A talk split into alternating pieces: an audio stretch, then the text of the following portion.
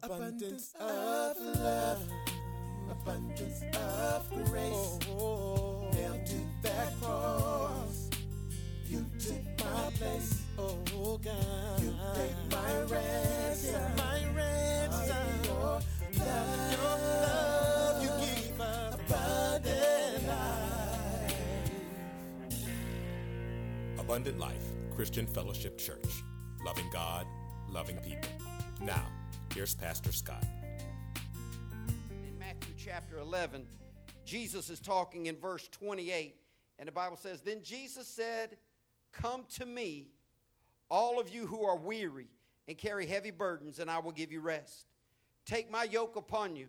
Let me teach you, because I'm humble and gentle, and you will find rest for your souls. For my yoke fits perfectly, and the burden I give you is light. I want to preach to you this morning from a sermon titled, Everyone Needs Rest. Look at somebody and say, rest.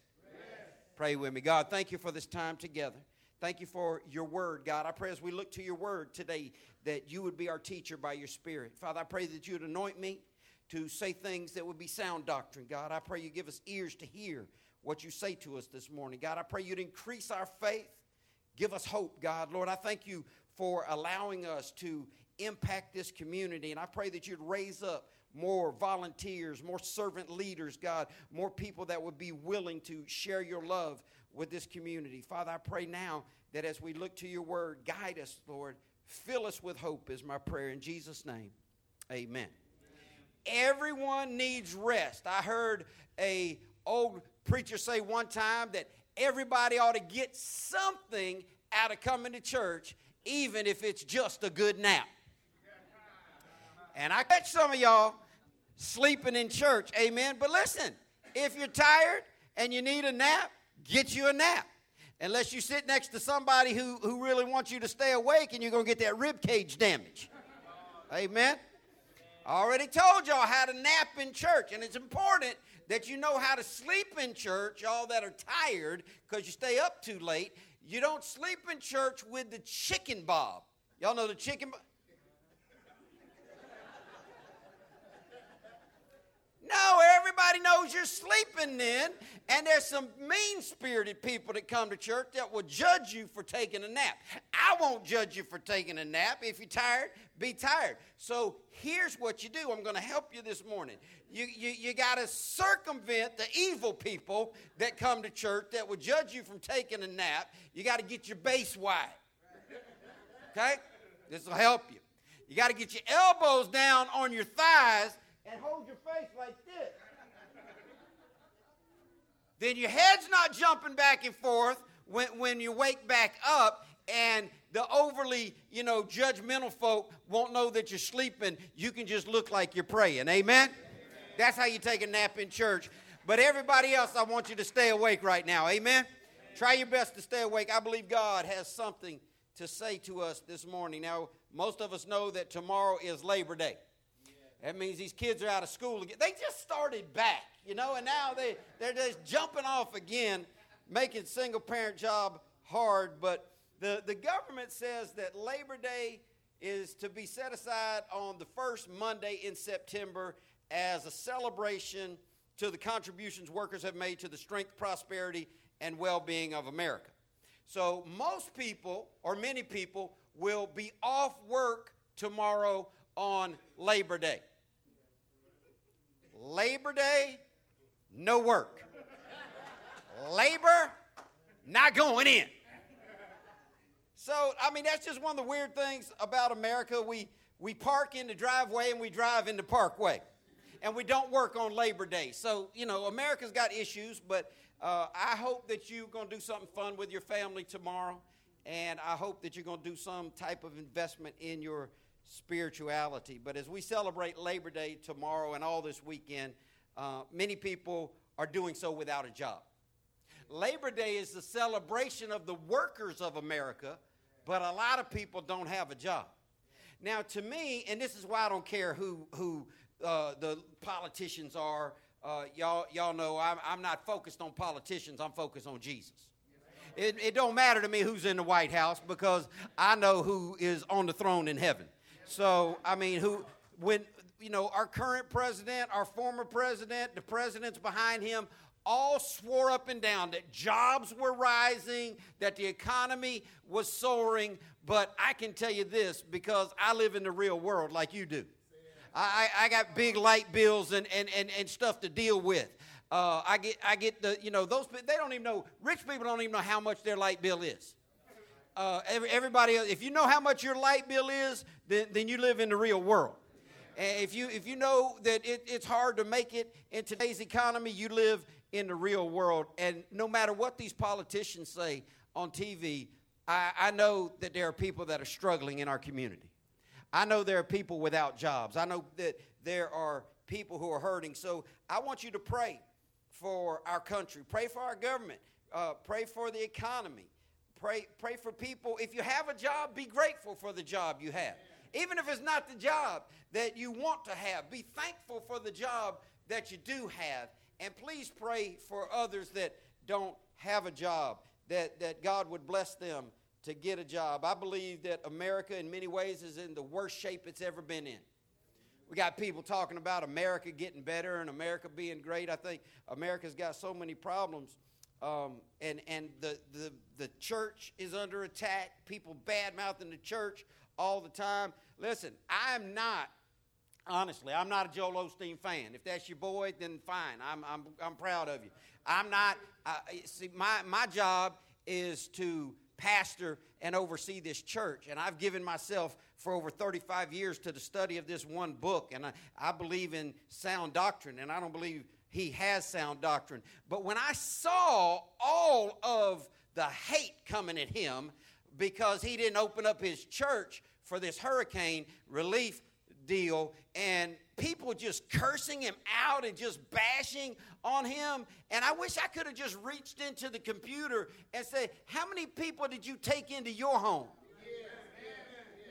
How, how many people have you really helped? Because no matter what you think about the dude, um, I mean, Lakewood Church has done a lot of charitable things for the city of Houston.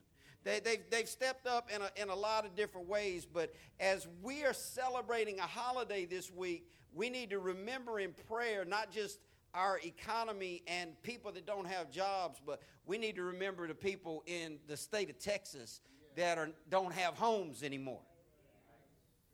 I mean, think about that. I mean, homelessness is a problem in America, but think about working class people. I know a lot of people that can't afford homeowners insurance, uh, and they've lost everything that they have. They were working, they were trying, they were doing their best. They, they weren't out there messing up and doing wrong, and they lost everything they had due to no fault of their own. And the church needs to step up and help people in time of disaster. And we're going to be taking up an offering today for the state of Texas and specifically the people in and around Houston that are struggling so bad. One of the uh, ministries that we support every month. And you see these banners across the back wall, and uh, our friends on the map and their newsletters in, in the racks over there. One of, one of our ministry partners is an organization called Samaritan's Purse. And Franklin Graham is the head of Samaritan's Purse. And all these people are not organizations, they're friends that we have. And God has blessed me to make friends inside Samaritan's Purse. And they give all the money that's turned into them to the on ground effort. Red Cross takes up over 80% of what you give to the Red Cross in red tape.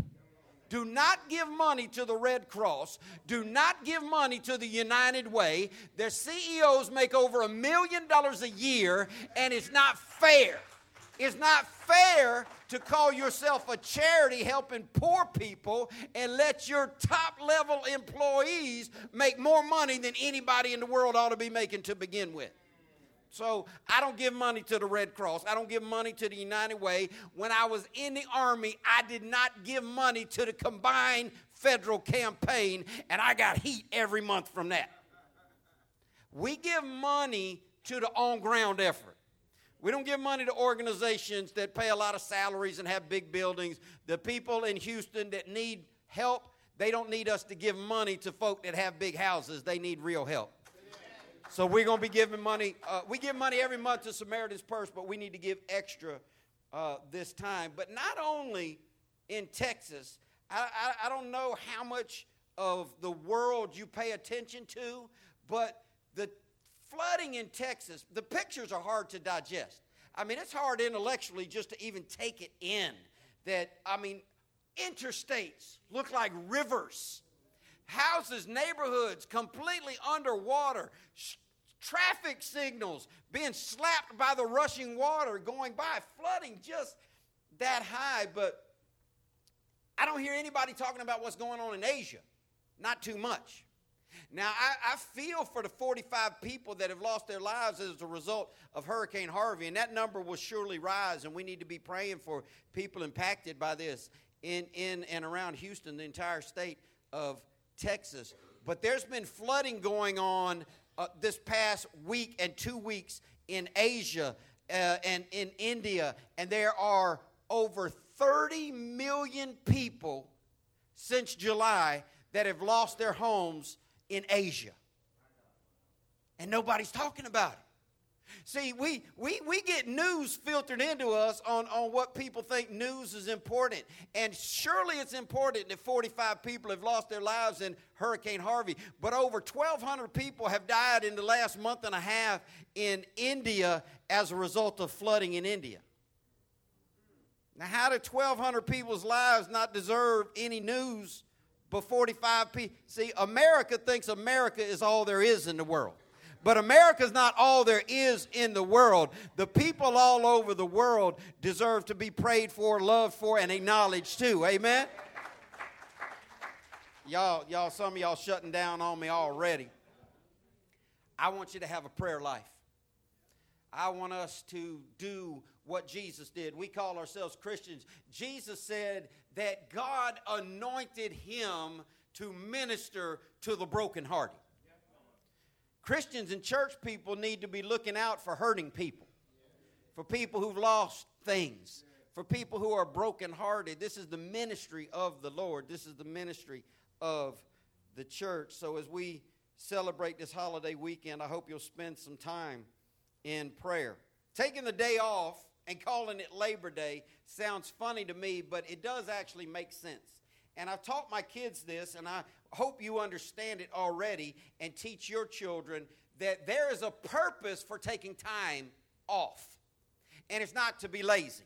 There's a purpose for taking a break at work, and it's not to be lazy. It's so that when you are on the job, you are rested and refreshed and giving all that you can give. See, some people take a break and then they go back and sit in their desk and stay on break. Mm. The break is not for the purpose of extending laziness. The break is so that when you're on, you're on. And if you don't hear anything else I say today, I want you to be engaged in what you're supposed to be engaged in.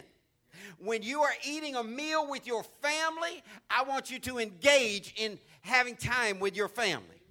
When you come home from work, I want you to leave work at the job and be engaged in being home with your family. We got to learn how to live in the moment. When you get a break from work, take that break and refresh yourself and be relaxed so you can go back and do everything that your job expects out of you. We, we are commanded by God to rest. Remember what God said about creation in the book of Genesis when God created the earth in six days, and on the seventh day, He rested. God wasn't tired. God was using the seventh day as a teaching opportunity for his followers that we would learn life can't be all about work. Now, I don't preach this message often because I don't believe that this current culture has a really strong work ethic. It's the laziest group of people I've ever seen in my life. I, I, I thank God that I'm, you know, do, do not running my lawn maintenance business. I ran a lawn maintenance business for a long time. I've always been bivocational in ministry. I'm still bivocational now. I work outside the church, but I don't have to hire anybody. And I thank God I don't have to hire people to run work in my lawn business anymore because I don't know where I could find somebody that's willing to work. But I don't preach about labor much because I know this current generation thinks work is a dirty four letter word. But God wants us to understand there's a time and a purpose for everything. Work when you're supposed to work, rest when you're supposed to rest, and come to church when you're supposed to come to church. Listen to what the Bible says in our book of the month about the Sabbath in Exodus 34 and 21. God said, Six days thou shalt work, but on the seventh day thou shalt rest.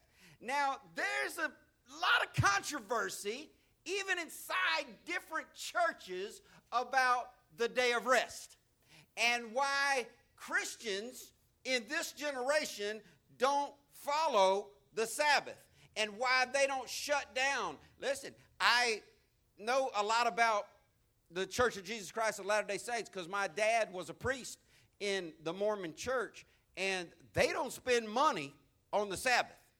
They, they, they shut it down and stay at, stay at home and do real rest, and they condemn Christians for not having the Sabbath. But let's listen to what the Bible says in the New Testament because the New Testament doesn't do away with the Old Testament, but it reveals some new things. That's why it's called the New Testament. In Colossians 2:16, the scripture says, "Don't let anyone condemn you for what you eat or drink, for not celebrating certain holy days or new moon ceremonies or Sabbaths.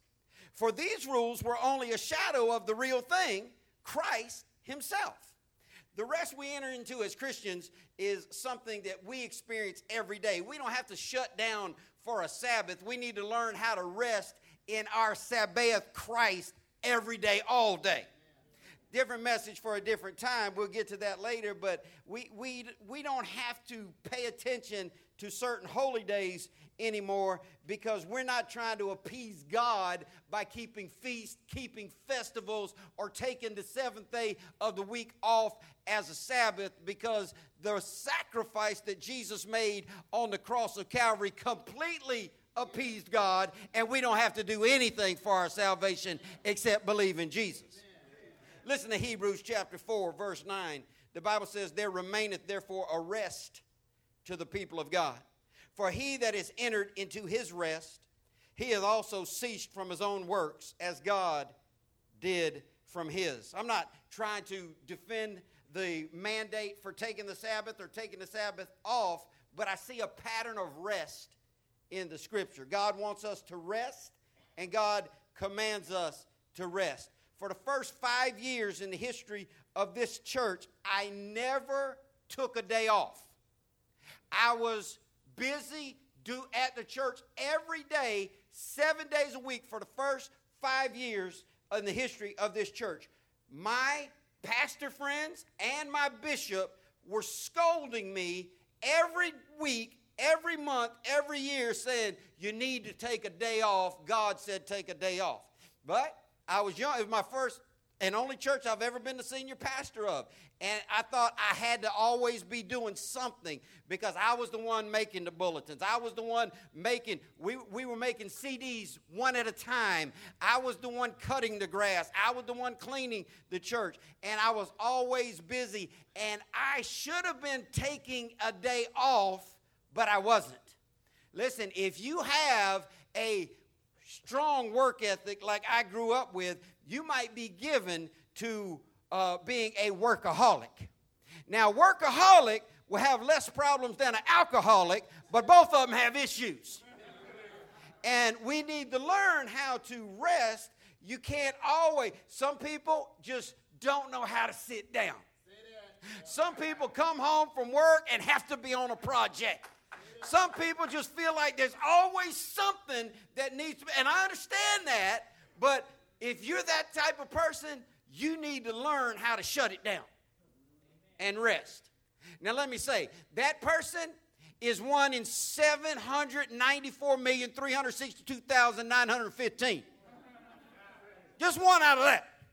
So I'm not anticipating that in this 150 people in this room that there's a lot of that going on. So the, the, for everybody else, let me say this. Six days you're supposed to be working. Do work. Look at somebody say, do work.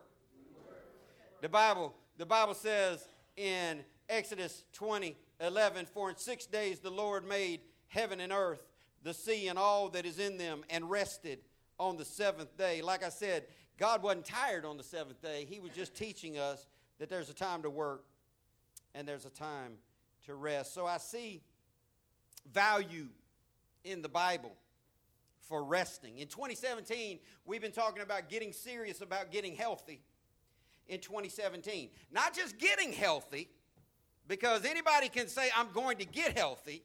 And I knew that I clearly heard from the Lord when I was fasting for what our theme would be for 2017. And it wasn't to get healthy, that's a, that's a byproduct of getting serious about getting healthy.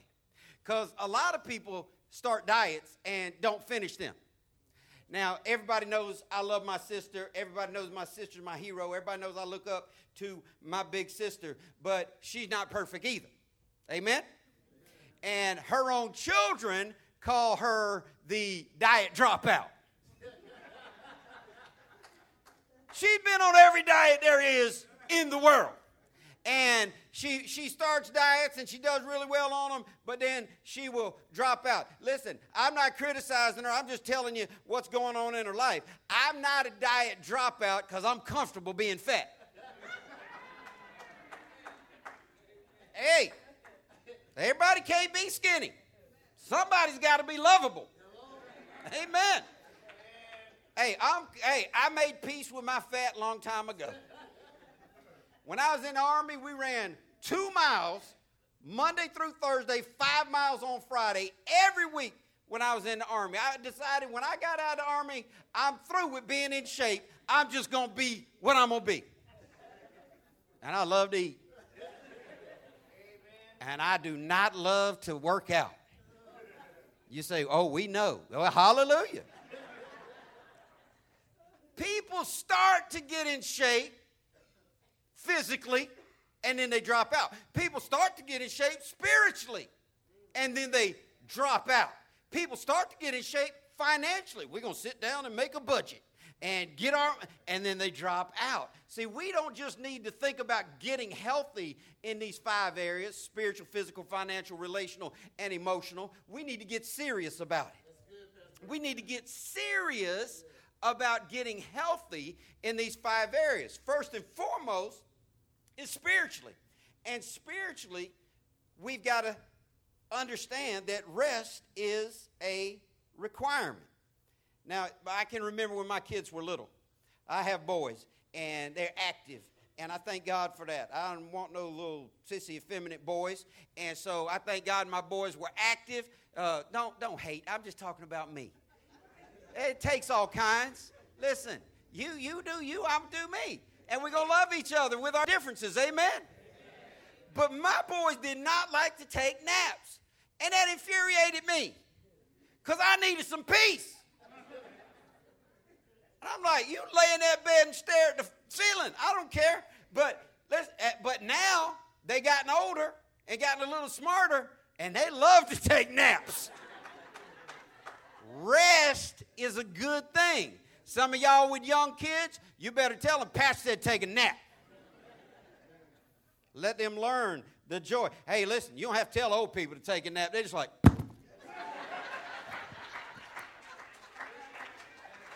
wake up, wake, go, come home from work, come home from work, five o'clock, wake up at 6.45. Is, is, is it morning? Wonder if it's morning and you late for the job.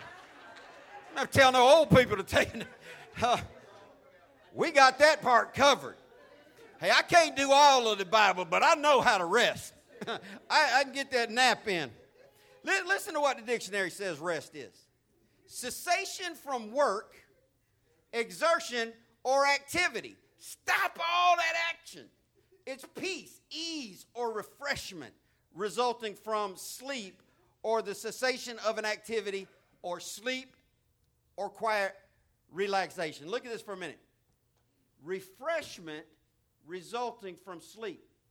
Now, here's what I know just because you go to sleep don't mean you get refreshed.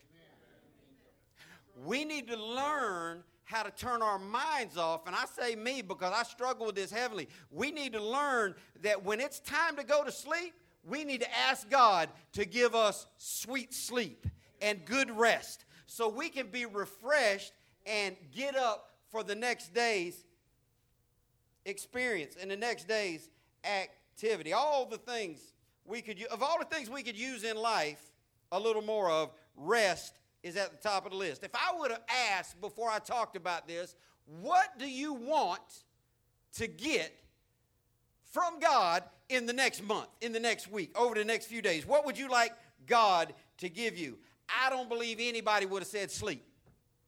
But I know this for sure. If we, all of us, just the people in this room, if we could get three good nights of sleep this coming week, it'd change our world. If we could just have three days with no drama, just peace all the way at work and at home, and a good night's sleep, how good would life be after that? We need to learn how to get refreshment resulting from sleep and cessation of activity. Jesus said, great words of encouragement in our text this morning in Matthew 11. And I want us to see three things out of this text that can teach us what God would have us to know. In verse 28 of Matthew 11, Jesus said, Come to me, all who are weary and carry heavy burdens, and I will give you rest. Now, I could have used the King James Version because he said, Come unto me, all you who what? Labor. Then that would have matched up Labor Day, but I ain't geeky like that. So it says, Come to me, all who are weary and carry heavy burdens, and I will give you rest. Three things I want us to see. Number one, you got to go to the right place to get what you want. Jesus said, Come to me. You got to go to the right place to get what you want. When, when I go to Burger King, I don't ask for a bit. Well, sometimes I do. I don't ask for a Big Mac unless I'm messing with them. You can't get a Big Mac from Burger King. Anybody know that? Can't get a Whopper from McDonald's. You, you, you, you can't get a Wendy's burger from Chick fil A. You got to go to the right place to get what you want. If I want groceries, guess what kind of store I got to go to? Some of y'all are smart. The rest of y'all just crazy. If I want to get gas, I got to go to a gas station or a food mart with a gas pump in front of it. You got to go to the right place to get what you want. And if you want to find real rest, you need to go to Jesus. You're trying to get rest without Jesus, your mind is spinning, your body is tired, your, your, your, your, your, soul is not in balance, you, you're, you're all off your game. You need to get real rest that comes from the Lord. Jesus said, Come to me. what a great invitation. The, the, you will never receive a more important invitation to come into somebody's presence than this from Jesus. You're not going to get called. Most people, I don't know if you've ever been called to meet a president, a, a, a, ruler, a celebrity. I don't think, you know, I don't know that LeBron ever called you up and said, hey, come to me. We're going to hang out. Well, I wouldn't go to, but now if Kobe called, I'm going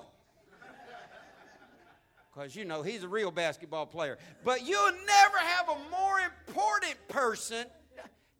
Laughter does good like a medicine. Don't not be like you ain't gonna make me happy in church. So I hate everybody. I know. No, you'll never have a more important person invite you over than Jesus. If an important person tells you, hey, come on with me, you need to go. You need to go, especially if you claim you love that person. I've seen people that turn down an invitation to the White House because they don't agree with the president. Listen, the president, you don't love the president, you don't got to go to, to his invitation. Uh, that's okay. That's, that's your right as a human being. You go to whoever you want to. But if Jesus says, come this way, and you claim to love Jesus, when he says come, you need to come. Amen? So Jesus invites us to come to him, and this is the right place to get everything rest and everything else. This is an amazing invitation, and I think that too many times we don't realize how amazing God is and the things He's done for us. God says that we can come and be in his presence. That we can come boldly. Just just walk on in. I've got people that when my door is closed, they'll knock on it, and I don't know why Elder Jimmy can't hear me when I say come in. He going deaf, I don't know. A lot of noise out there in the hallway. But I'll say, I only say it once. I say, come in, and if they don't come in, that just that's on them. I, I just, you know, I said come in, and you know, they I have other people, kids, that, that know pastor got candy for them and at least hugs for them, and they just slam the door wide open, bust on in, come on in. Hey, pastor. Y'all not slick. Well, they ain't in here. They're over there. They not slick. I know they're not coming in there to talk to me about how my day is. They ain't coming in there to tell me how wonderful I am. They're coming in there for candy. But some people know how to walk into the presence of God and other people don't even take him up on his offer to walk in to his presence. Jesus said, Come to me. But if you notice in the verse, see, we got to understand the Bible is a specific book, and we've got to follow the word and what the word says. And in this verse, he puts a qualifier on who can come to me. He said, Come to me, all of you who are weary and carry heavy burdens. Now, that's a lot of people. There's a lot of weary people in the world. There's a lot of people carrying burdens in the world. That's a big crowd. And I'm so glad he didn't make it for a small crowd. I'm glad he didn't say, Come to me, all you perfect people who have everything together. Because I couldn't go. And you couldn't go either. And nobody could go because there are no perfect people. I've told y'all before, it just it just makes me want to crash into the sign. These church signs that say, no perfect people welcome. We, we, we, we only take imperfect. I'm like, ain't no perfect people driving by your sign looking at that. And nobody like, oh, I was going to go to that church, but I'm too perfect. Nobody thinks like that. Everybody knows that, hey, listen, you either know that you are tore up from the floor up, you know you are a walking, living train wreck, you at least know you got some issues and you're not perfect. Jesus didn't say, Come to me, everybody who's perfect. He said, Come to me when you're weary, when you're carrying burdens. And, and, and God showed me a revelation as I prepared this lesson. Uh, God uh, showed me that I'm qualified to go to Jesus. Are you qualified? Are you qualified to go to Jesus? Do you labor? Are you, are you, are you ever tired? Are you, are you under a strain? Is there a weight on you? Do you carry any burdens? Or is all your life just perfect and easy? If, if, if you have ever labored, if you ever worked, if you ever tired in your body, in your mind, if you know that there's issues in the world that weigh you down, you need to understand this. You according to Scripture, with me, are qualified to go see Jesus. That's a qualification. You got to admit, Lord, I'm tired. I need help. See, this is why some people don't go to Jesus. They're just proud and confused. I'd say stupid, but it bothers them. They are they crazy. It, you don't, you, don't, you don't know that you need the Lord. You don't know that you're tired. You don't know that you need His peace in your life. But I thank God that I'm in that qualified group. I see. I already knew I was His kind of guy because I read the Bible. I already knew I, I, I, was, I was his kind of guy. In 1 Corinthians chapter 1, verse 26, the scripture says, For you see your calling, brethren, how that not many wise men after the flesh, not many mighty, not many noble are called, but God has chosen the foolish things of the world to confound the wise. And God has chosen the weak things of the world to confound the things which are mighty. See, when it comes to the people that God calls to come to Him, he don't call a lot of awesome people. Not many mighty, not many noble, not many wise. See, people are always saying, Oh Lord, if, if God could just save Michael Jackson, if God could just save this powerful, important person. Think all God don't typically save that kind of person. He saves weak people. He saves people. he drags people up out of the ditch and out of the gutter, washes them clean, puts his power in them so the world can know. Is she doing all that? That must be a God. Because she wasn't like that before. Don't feel bad about being low enough for God to call you, realize that He calls people who don't have it all together. That's why a proud Christian really is an oxymoron. Christians shouldn't be proud. You, you ought to realize you, we, we are the bottom.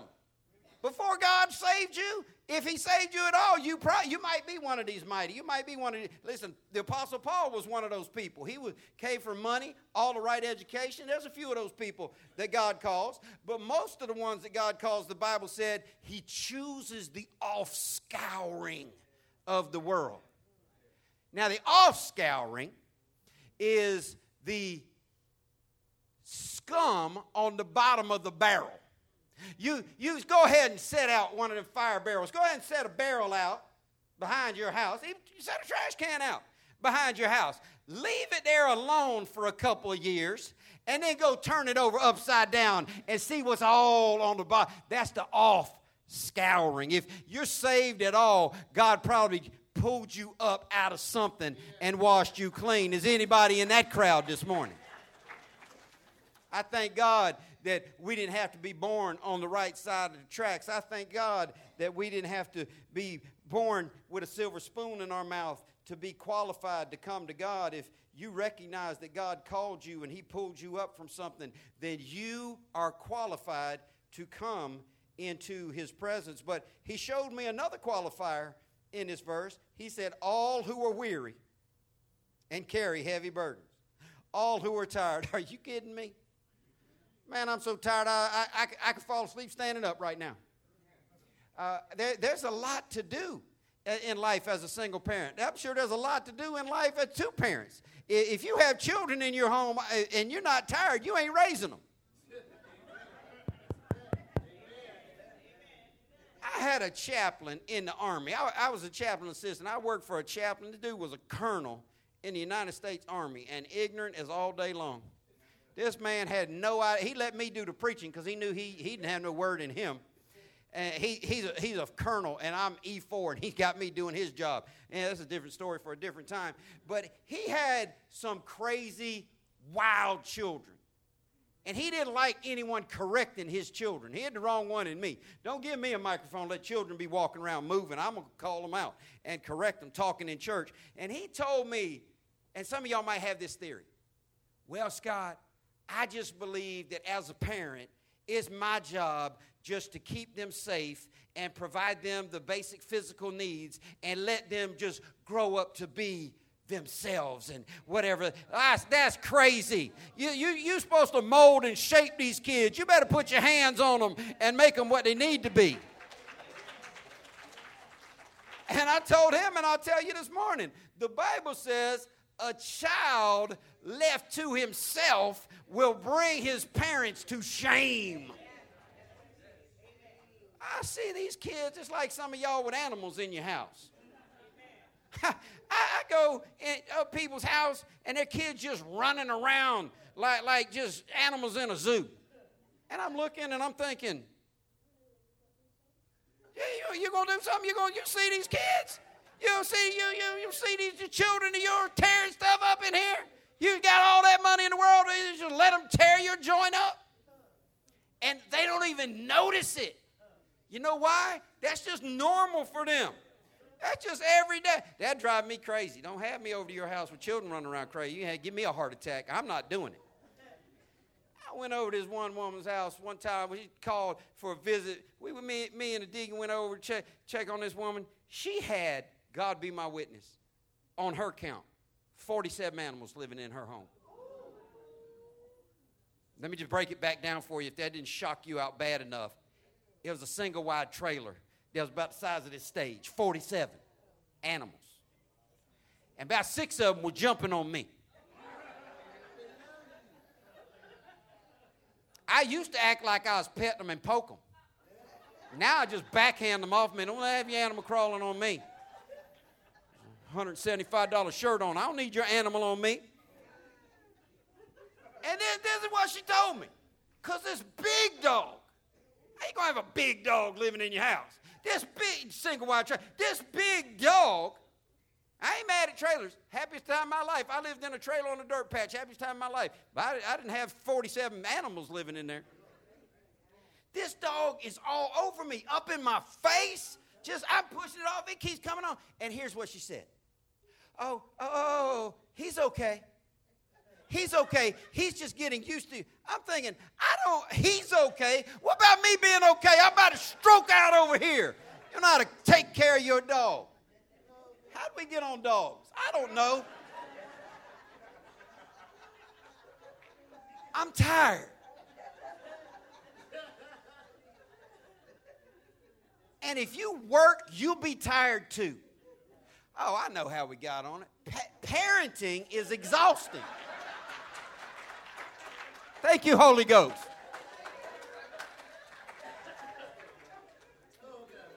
If you parent, now if you just let your children want, run wild like crazy banshees, you ain't tired because you're not a parent. You, you, you just, you just the, the womb or the sperm donor. You ain't parenting them because if you parent children, uh, it's a lot of work to beat them all the time. it's a lot of work to be on top of their grades all the time. But that's what parents do. You might not be a parent, but if you work, you're tired too. You might not even be an adult in this room. Some of y'all teenagers, if, if you're doing everything that God expects out of you, you're tired too. Get up and go. my my 16 year old Jake has to get up at, at, six o'clock in the morning to go. What kind of school want to start that early? I get good training for people. You know, people, people got to get up, be at work at seven o'clock. I guess it's just good training for being an adult. But if you're a teenager and you're living the life that God wants you to, you're busy doing your schoolwork. You're, you're, you're busy being a positive role model and representing Christ in your school. You're busy saying yes, sir, to your father 300 times a day. Amen? Everybody that's doing something ought to be tired. The good news is if, if you're tired, if you're weary, if you have burdens in your life, you meet that other qualifier. We, uh, we could have contests in this room right now. Man, when we started the church, probably for the first 10 years, I talked about my O meter. Everything had an O meter.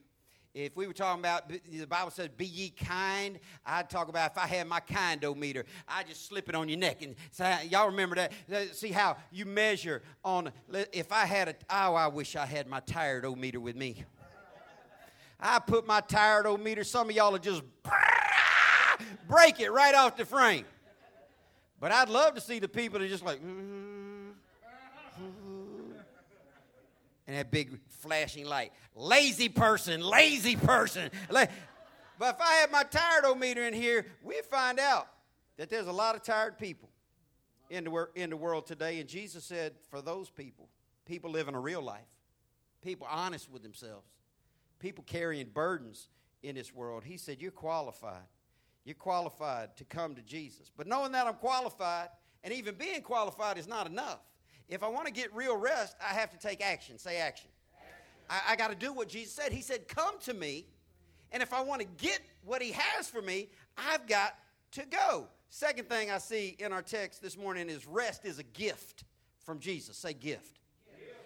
God has lots of gifts that He talks about wanting to give us in the Bible. Not enough people are accessing the gifts that He wants to give us. Rest is a gift that God wants to give you. It's not, it's not something that you earn, it's a gift that you receive, but you got to go to the right place to get this gift, and you got to go to Jesus. Uh, tell the truth. It, it'd be nice to get real rest. It'd be nice to have peace in your life. It'd be nice if the drama just stopped for a little bit. I'm serious about that three days. Just three days, no drama. I'd be a new man. Three days, nobody piling burdens on me. I, would be a new man. But if I would learn how to follow the scripture like I ought to, I could get rest from Jesus. And if you would learn to follow the scripture like you ought to, you could get rest from Jesus too. Here's another revelation God gave me as I was preparing this lesson. We serve a generous God. I wonder how you see God in your mind. What is your vision of God? Chuck Swindoll wrote a great book in the 80s um, uh, uh, uh, about um, uh, how to see God. It was called Grace Awakening. And in that book, Grace Awakening, he said that most Christians see God in one of two ways either a yes faced God or a no faced God. And I don't want your image of God to be a no faced God. I had a no faced image of God for a long time. I, I, when I first got saved, I got involved in a very legalistic, task oriented, us four and no more, we're right, everybody else is wrong. Uh, I mean, men, men with short hair, women with long hair, dresses to the floor, hair to the floor, holiness, church, and my view of God was really a no face God. My view of God was some old dude scowling down at the world with a rod in one hand and a lightning bolt in the other hand, just waiting to zap me when I did wrong. That's not who God is. If God wanted to zap us, we'd all be zapped. If, if God wanted, wanted to be harsh with us, he, we, would all be in worse shape than we are. But he, walked, he, he went through the book and he said, Is that the kind of God you see? A no face God who just wants to punish and, and, and chastise you. He talked about the other type of God, a yes face God. A, a, a, God sitting on a comfortable chair with his arms wide open, saying, Come hang out with me and let me give you a whole bunch of good stuff that you need. See, that's who our God is. Our God is a generous God, He is a loving God, He's a gift giving God, and we need to see God the right kind of way. We need to see that our God is a gift giving God. He is an awesome God. He, he, he, not only did He give us the gift of rest, I was thinking about some other gifts God gave us the gift of salvation. You can't work. See, a lot of people think you have to work for salvation. You got to go to church to be saved. You got to give tithes to be saved. You got to serve in ministry. None of those things get you saved. They get you blessed. They'll, they'll show that you're serious about honoring your father. But salvation, the Bible says, is a gift. In Romans 6 23, it says that the payment, the penalty for sin, is eternal separation from God. But the gift of God is eternal life. I wonder, have you received the gift of salvation? The Bible says, to that as many as received him, they, he gives them power to become the children of God. I was talking to somebody yesterday about whether or not they were saved. And they said, Oh, yeah, I'm a Christian. I said, Well, how long you been a Christian? She said, Always. I have issue with that because the Bible has an issue with that. Nobody always been a Christian but Jesus. You have not always, if you ask somebody how long they've been a Christian, they say always, you need to understand that they don't understand what the Bible says about salvation. You have to become a child of God. On July 15, 1981, I became a child of God. When I confessed my sins to God and admitted my need for His gift of eternal life. Not only does God give us the gift of rest, the gift of salvation, He gives us the gift of His Spirit to live inside of us. Luke 11 13. God, Jesus said, if you being evil know how to give good gifts to your children, how much more shall your heavenly Father give the Holy Spirit to them who ask? God wants to give the gift of his spirit. He, not just rest and salvation, but, but Jesus said he'd give us anything we ask for if it's in his will and in his name. In 1 Corinthians 6 19, the scripture says, Your body's the temple of the Holy Ghost, which is in you, which you have of God. God puts his spirit on the inside of every believer. Jesus said when he was leaving his disciples, he said, I have to go away. But when I go away, God is going to send you a comforter. And not only will He be with you like I've been with you, but He'll be inside you. If you're saved, you've got God's Spirit living on the inside of you. You didn't have to do any work for that. These are just some of the gifts that our generous God gives us. I want you to totally believe that Jesus is the right place to go to find what you need in life. Rest is what we're talking about. You need rest? Go to Jesus. You can try to take a nap, that's just going to get you physical rest, and it might not even be good rest. You can go to bed early at night, but that might not even be good rest. You can stay asleep all night long. Open up your eyes when the alarm clock goes off and know you slept all night long, but still not feel rested. There's a difference between sleep and sweet sleep. And the Bible says he gives his children that ask for it sweet sleep. All this sounds so simple. All this sounds so easy.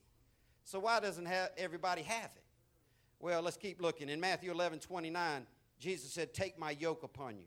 Let me teach you, because I am humble and gentle, and you'll find rest for your souls. Last thing I see in our text you need a yoke and a teachable spirit. you need a yoke and a teachable spirit. This is what Jesus said. He said, Take my yoke upon you. Now, I, I, I love the Word of God. I love how specific it is. I, I love how uh, God will use natural things in life to teach us about spiritual things. It's, it's a teaching method called first natural, then spiritual. Jesus would talk to fishermen in fishing terms to get them to understand heavenly truth. He'd talk to farmers in agricultural terms to get them to understand spiritual truth. So he says, Take my yoke upon you. Listen to what one book says a yoke is. A yoke is a device for joining together two animals consisting of a cross piece and two bow shaped pieces for the head of each animal, one on the left and one on the right. Farmers would take oxen and yoke them up, put two of them tied to each other to get the job done. If you want to find rest for your soul, you need to understand the rest of God, it, it comes with a yoke. You can't get it on your own. See, so many people are trying to run from Jesus. So many people are trying to not follow Jesus. So many people claiming Christ but aren't yoked up. Listen, listen to what one commentary said about a yoke. When training a new animal to plow, ancient farmers would yoke a new animal to an older, stronger, more experienced animal who would bear the burden and guide the young animal through his learning. Jesus is stronger than you are. Can you say amen?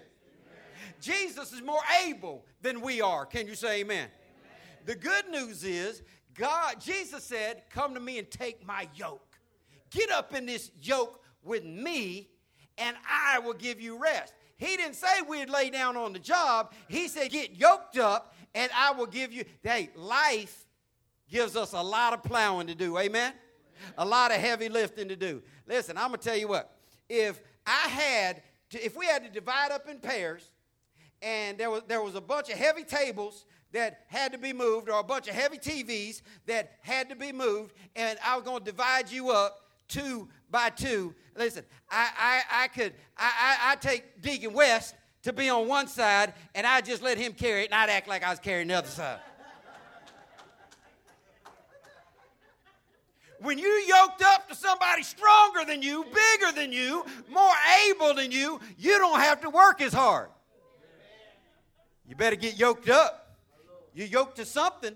Some of y'all yoked to the wrong people. Some of y'all yoked to the wrong things. You tied up with the wrong things, and that's creating more labor, more weariness, more burden. But Jesus said, Take my yoke upon you. When we're plowing our way through life, it's a whole lot better when Jesus is plowing with us. I, I want you to understand that no human being can live the Christian life except Christ. If you're trying to live the Christian life, but you don't have Jesus next to you, if you're not yoked up side by side with Jesus, you're going to be one tired person. And you're going to fail. And you're going to quit. That's why there's so many people that used to be in church. That's why there's so many people that used to preach, used to teach, used to deek, used to greet, used to serve, used to ush. Where are they at now? They got tired and they fell out because they weren't really yoked to the Lord. I said you need a yoke and a teachable spirit. You can go your own way, but if you get in the yoke with Jesus and try to go in a different direction, he's going to pull you back his way. I love this picture of two ox tied together. Jesus, one ox. He's the big ox. I'm the other ox beside him. I'm the little cute, cuddly ox. And if I try to, you know, you get distracted. Hmm, that looked kind of good over there. That looked kind of hot over there. I'm just thinking, I'm gonna, this big oak over here, this just pull. I thank God that God keeps His real children on a short leash, and He will pull you back in the right direction. You get yoked up to Jesus, you won't have to worry about drip. He, he will keep you on the straight and narrow. He will carry you. He'll carry your load for you. He'll do your work for you, and he'll keep you pulled side by side to him. But if you try to go your own way, if you just say, I ain't getting in this yoke, I ain't having no God, no Bible, no preacher, no people, no anything tell me what to do, then you're going to be in trouble. You, you, you're going to find yourself going in a completely different area. You got to be willing to learn from Him to be yoked up to Him.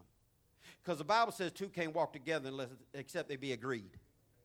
You, you get in this yoke with Jesus, and He keep pulling you in a direction you don't believe you should go, you're going to pull yourself out of that yoke, and you'll go your way, and He'll go His way. That's because you don't have a teachable spirit. You got to have a, a humbleness to you to have a teachable spirit. Too many people think they know everything, and nobody can teach them anything. Uh, if, I, I, like what one preacher did. He, he drew a, a circle on, on, on, on a board, and he said, if this circle, inside this circle, represents all the knowledge in the whole wide world, how much of this, shade in the amount of this circle that you believe that you've acquired of all the knowledge. And he called somebody up off the front row. They shaded in like the whole top half. That gave him an opportunity to teach humility. He said, Let me show you what we might be lucky to have acquired. And he just put a dot on there. We don't know everything. And what we do know, we were taught. When did you stop having a teachable spirit?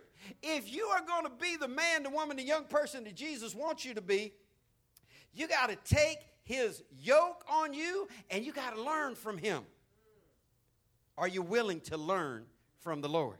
Are you willing to be tied up with the Lord? You say, I ain't going to be tied up to nobody. Listen, you're tied up to yourself. You're tied up to your own wants, your own agenda. And you're going to plunge headlong into hell. Man, if I got to be yoked up to somebody, I thank God that the Lord lets me be yoked up to him. Jesus said, last verse of our text, Jesus said, For my yoke fits perfectly, and the burden I give you is light. what an incredible thing. What an incredible thing. Listen, if, if you have a good marriage, you, if you talk to somebody who's got a good marriage, you'll hear them say stuff like, We just fit together. It's just my other half. We just, you know, we go together. Well, what did Forrest say? Him and Jenny. What they peas and carrots. They just, they just, you just, just go. Some of y'all smiling. You just know you got your fit. Listen, Jesus said his yoke fits perfectly. It's not a burden to be yoked up to somebody that fits you. It's not a burden to be tied up next to somebody that carries the load. He said, The burden I give you is light. Notice what he didn't say. He didn't say you'll never have a burden. He didn't say, Come to me and all your troubles and burdens. These lying people on TV trying to get you, these false prophet preachers on TV that calling themselves prophets. They're preaching for profit. Their profit in their pocket. They, they're lying, talking about come to Jesus and all your troubles will go away. Listen, any you hear somebody say, sow, sow a seed today and God's going to give you double for your trouble. They're, they're just trying to get in your pocket. Twisting scripture, trying to get money out of you. Listen, if you want to pay your tithes, give an offering, and be blessed financially, do that. If you don't want to do that, don't. You'd be broke if you want to. But it's not that there's no burden. There is a burden for a Christian. There is a burden, but if you're tied up to Jesus, it's a bearable burden. It's a light burden. It's a burden that you can not only stand, but that you can enjoy. Don't, we we got to understand work is not a punishment. Work was not a punishment for the sin in the garden with Adam and Eve. God gave Adam work to do before they fell in sin. Work is a good thing. You ought to have work. You ought to have something that you feel good about doing. You, you ought to feel something, you ought to feel a, a, a certain amount of accomplishment that you do good on your job. It's not that there's no burden for the Christian, it's just that if we yoked up to the Lord, then that's going to be a light burden. People talk about their spouse fitting next to them. Jesus said his yoke fits perfectly. If you have a teachable spirit and you're willing to be yoked up to the Lord Jesus Christ, you're just a match made in heaven. You're just peas and carrots right there with the Lord. Listen, He's sheltering the load. He's carrying the heavy part, you carrying the light part. Some of y'all been carrying the heavy part too long. Some of y'all been carrying the, the, the, the real burden too long. Some of y'all been, been getting tired under your load. This is how I know people aren't teachable. They're not yoked up to Jesus. When they're serving in the church and they get tired and they can't do what they used to do anymore and they start to fall out, they weren't letting Jesus carry the heavy end. This is why some people need medication just to go to sleep, just to get up. All these new invented diseases with some type of anxiety in them. Listen, get yoked up to the Lord. Let Him carry the heavy end, and you won't be collapsing anymore. You won't be under this weight. Jesus said, The burden I give you is light. I wonder, are you carrying your share of the burden? It's the light half, but it is a half. It's the light part, but it is a part. He's going to shoulder the heavy load. But are you willing to do anything for the Lord? It is incredible that we have to use the same four or five people year in and year out to keep the nursery. I've had so many workers in the nursery say, Pastor, in the last church I went to, everyone that kept a kid in the nursery had to take a turn. Uh, can we do that? No, because I don't want to force people to go in there that won't love on these children. I want people watching children that want to watch children. But some of y'all need to want to watch children. Some of y'all need to say, I'll take a turn in the nursery. It is just unbelievable that we got the same handful, and I thank God for the people that, that are so faithful to serve in our food and clothing ministry because that, that's a lot of work. But some of y'all never, never carried a box of food out to a car for somebody. Listen, we, we, we, we, we need some people with, with able bodies and strong backs to come up here and do some work. You say, Well, I ain't trying to do that. I'm a taker, not a giver. What part of that sounds like God to you? What part of that sounds like being a decent human being to you? What part of that sounds like Jesus? None of that. Too many people taking and not giving. Too many people just want, want to be consumers but not producers. It's a light burden, but you got to do something. I want to encourage you today to get tied up to Jesus. If you've been carrying heavy burdens, Jesus is calling you today to come to Him, to get side by side with Him, follow Him, go His way, learn from Him, and let Him carry you all the way to the finish line. He knows where He's going. I don't know what life, my life's going to look like a year from now. I don't know. My kids have asked me, because we pray every night. I put my kids to bed, we pray together as a family, and my kids pray every night that God heal my back. But they've also asked me, when is all this praying going to kick in? And, and, and, and I, I want them to understand, and I want you to understand. Sometimes it's just got to be what it is.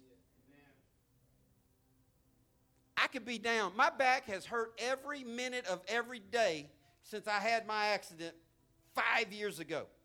Every minute of every day.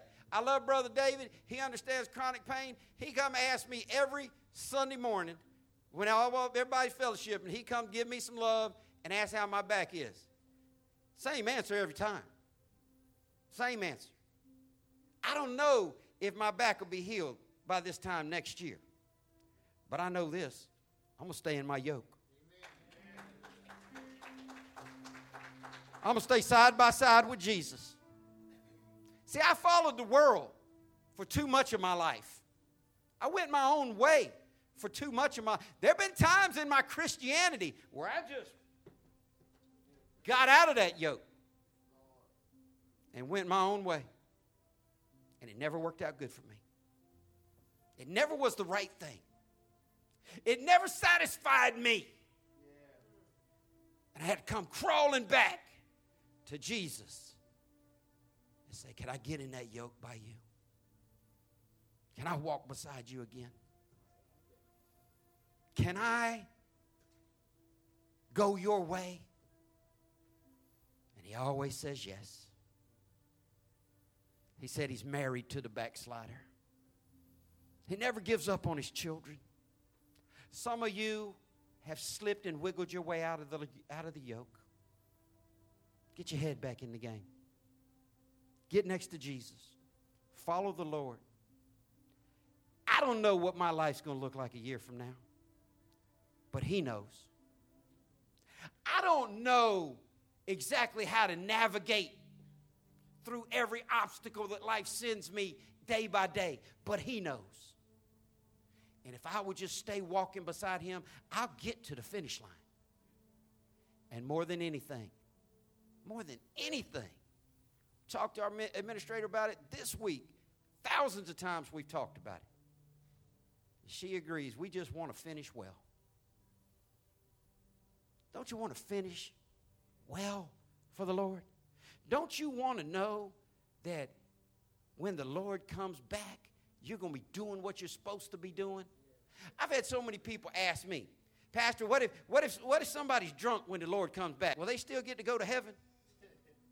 That ain't no, that ain't the question to ask. That, I don't, I, that, that, that, that, that ain't even how the mind should work. I want to be serving God side by side with Jesus when the Lord comes back so he'll know that I'm there with him. I hope you'll be serving God all the days of your life. Get in the yoke, get a teachable spirit. Pray with me. God, thank you for giving us a light burden. Thank you for allowing us to come to you. Father, I pray that you would give us a passion to walk side by side. Thank you for being willing to carry the heavy half. Thank you for knowing where you're going. Thank you for letting us walk with you through this life. God, I pray for each Christian in this room who has wiggled away from the yoke. I pray that you would encourage them to come back. Come back to you. Come back to faith in Christ. Come back to being who you called, created, and purposed them to be. Father, I pray that you would increase our fellowship in this church. I pray that you'd motivate more people to carry some burden, God. I pray that you'd motivate some people to get yoked up side by side and let's carry your message to the world. Let's show the world how great you are. Thank you, God, for allowing us to work with you as you carry the heavy load. We love you and we give you praise. In Jesus' name, amen.